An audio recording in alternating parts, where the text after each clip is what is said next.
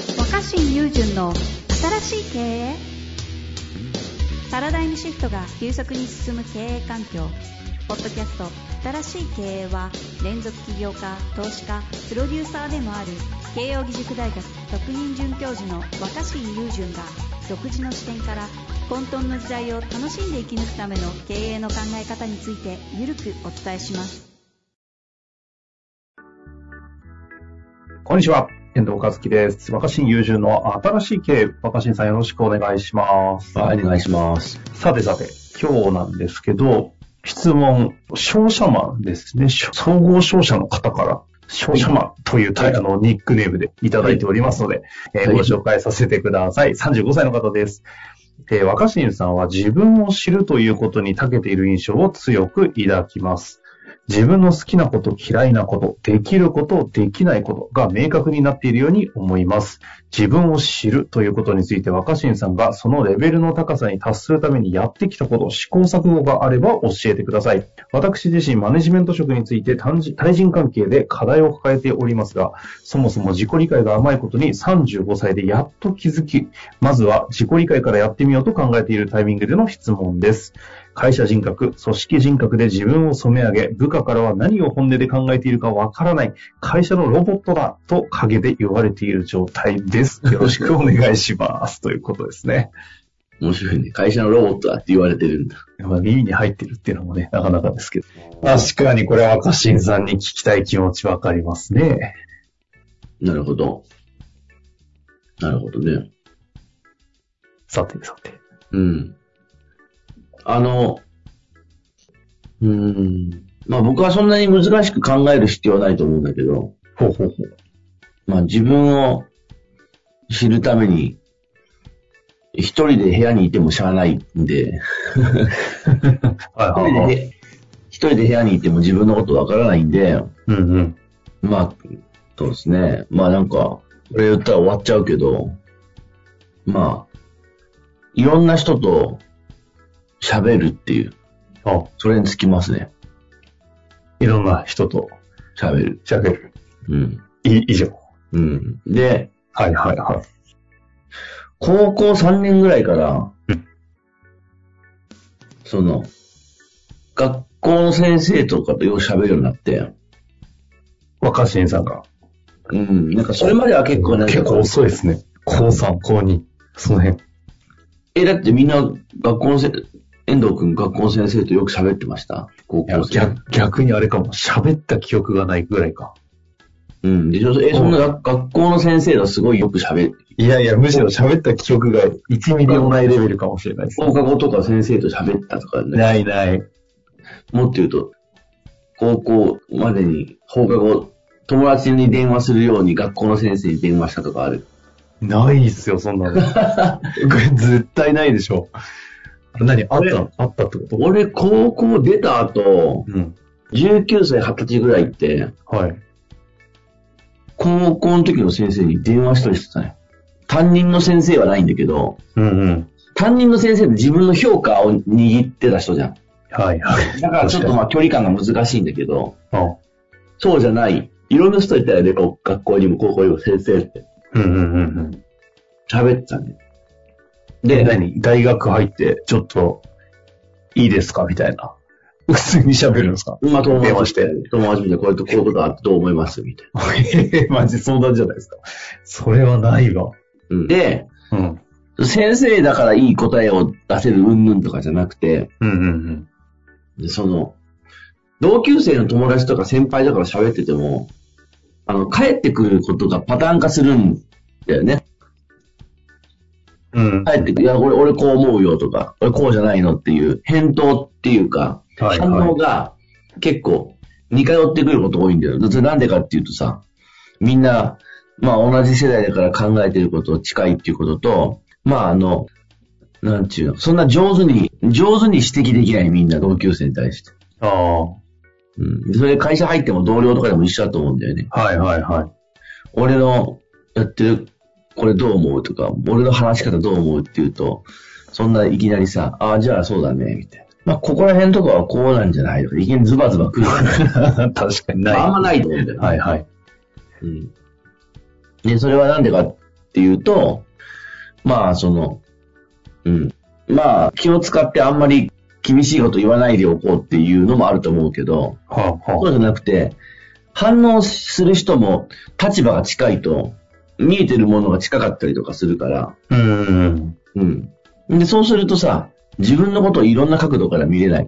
もう大前提として僕らは他者の反応を見てでしか自分のこと知れないからさ。確かうに。んまあ言うあ改めて言われるとそうですねい。や、まあ、その人間っていうのは他人を鏡にして見てて、自分を知っているっていう理屈が、まあ、社会学で有名な理論があるんだけど、うんうんうん。僕は本当その通りだと思ってて、他者、他者、他者という鏡を通して自分を知るっていうね。ほうほうほうんうん。他人は鏡なわけです。で、鏡ってこう別に物理的に映してくれるわけじゃなくて、あの、自分へのフィードバック、反反う。応。反応ですね。何か喋ったことに対する反応を通して、あ、俺ってこんな風に見えてるのか、こんな風な人間なのか、こんな風に生きてるのか、だからまあ他人を通して見えますよっていう、そのその通りだと思うんだけど、じゃあ仲いい友達とか親友とずっと喋ってたらわかるかっていうと、鏡の角度が一定なんだよね、多分。ああ。うん、で、なんか人間、他者っていう鏡は、あの、たとえ、例え話って言うなら、人によっては自分の見えない背中の方とか、うん。目のついてない頭の後ろ側とかが見えたりするわけ。はいはいはい。な心の中とかね。で、それが、じゃあ、その、コーチとかカウンセラーみたいな人に時間、金を払ってややるやらなきゃいけないかっていうと、必ずしもそうじゃないと思うんう。うんコーチやカウンセラーや占い師に聞くのもありだと思うよ。うん。うん。だけど、その時に、自分とは全く違う世代の人とか、自分とは全然違う生き方をしてきた人、あー人生の人となんとなく喋るっていうのがすごく役立つと思ってて僕は。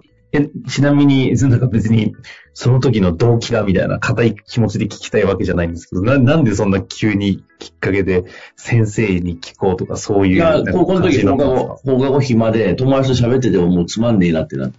か純粋な動機ですね。つまんねえなと。たたまたま、たまたま放課後喋り、喋ってた人先生たちの話が面白くて、へまあそれはそうだよね。だって、同級生とかより2倍とか人生生きてる人多いわけだからえ。さ。はいはいはい。うん。で、ああ、そうか、別にすごい専門家とかプロじゃなくても、あの、自分でなんかその、高校生に対してはさ、何突然真面目な話しちゃしてんのとか、うんどう、うんしちゃったのってなるようなことでも別に聞いてくれんじゃん。ああ、確 かに。なるほどね。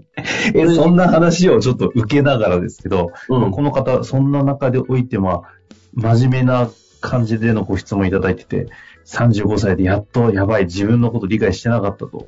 うん。で、多分部下もいるんでしょうね。うん。総合商社入られながら。うん。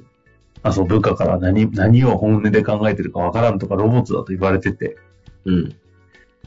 まあ、おしゃべりしようってことですけど、うん。なんか、まあ、それもなかなかできない中で、どんなか、どういう感じでやっていくとか、なんかいや、そううのできないことないと思う。別に喋ればいいんだよ。誰とでもいいから。その、だから、だ別特別な人に会いに行く必要もないし、あコーチやカウンセラーっていう人たちと別にコミュニケーションしなきゃいけないってわけじゃなくあ、て、なるほどね。うんうん。うん例えば、うん会社の中に一人ぐらいはなんか気が合いそうな部下とかいるかもしれないし、はい。お客さんでもいいし、多分その、目的なく喋るってことができなくなってて、あの、何を会話のきっかけにすればいいのかって話なんだけど、ああ、そういうこと、逆なんですね。目的を持ってそういう人と喋るんじゃなくて、目的なく喋るっていうのがポイントなんで目的なく喋るだけで、何々さんってこういう人だねとか、何々さんって意外とこうなんだねっていろんなことを言ってくれるわけよ。すだから他人の反応には自分を知る全てのヒントが詰まってるから。うんうんところが、仕事になってくると、あらかじめ反応を設計したくなっちゃうわけ。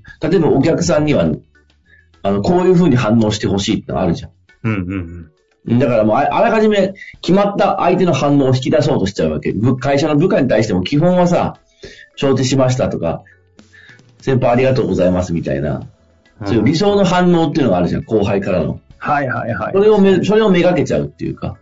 ああ。で、だからそうじゃなくて、思ってもない、あいろんな反応が返ってくる関係を増やすっていうのが大事だろうなと思って。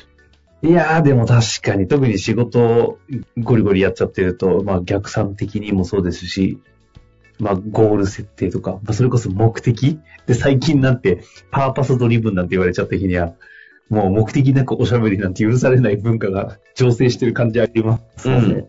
まあだからそれを日常の中で少しでも増やすっていうのは大事で、はあ、なるほいやど。別に家族でもいいと思うし、うんうんうん。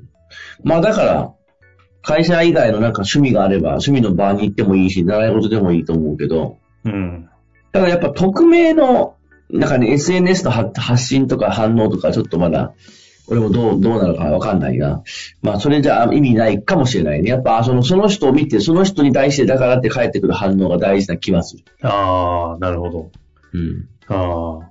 でも若新さんみたいに、こう、世の中に発信というかね、うんその、ちょっとこう、全員から認知されてると、SNS ですら結構あれですか、まあまあそれは僕がね、匿名じゃなくて名前で発信してるからね。そうですよ。でもまあそんなのはもう別に最近の話じゃん。結局、大学の時も、放課後ずっとなんか建築家の先生と喋ってたんだけどな、僕そうなんだ。うん、よかったよね。まあだから、まさにそれこそ自分の倍ぐらい生きてきた人うんうんうん。で、まあ僕は別に建築家目指してたわけじゃないから、建築、別にその先生がなんか話を聞いてくれそうだったし、その先生が話すことが面白かったっていう。へうんえ。じゃあ結構純粋な動機でなんか話してて面白い人みたいなところに近寄ってしゃ、だべってたって感じなんですかそうだね。そう、で常常に人生の中にそういう相手を見つけてきた。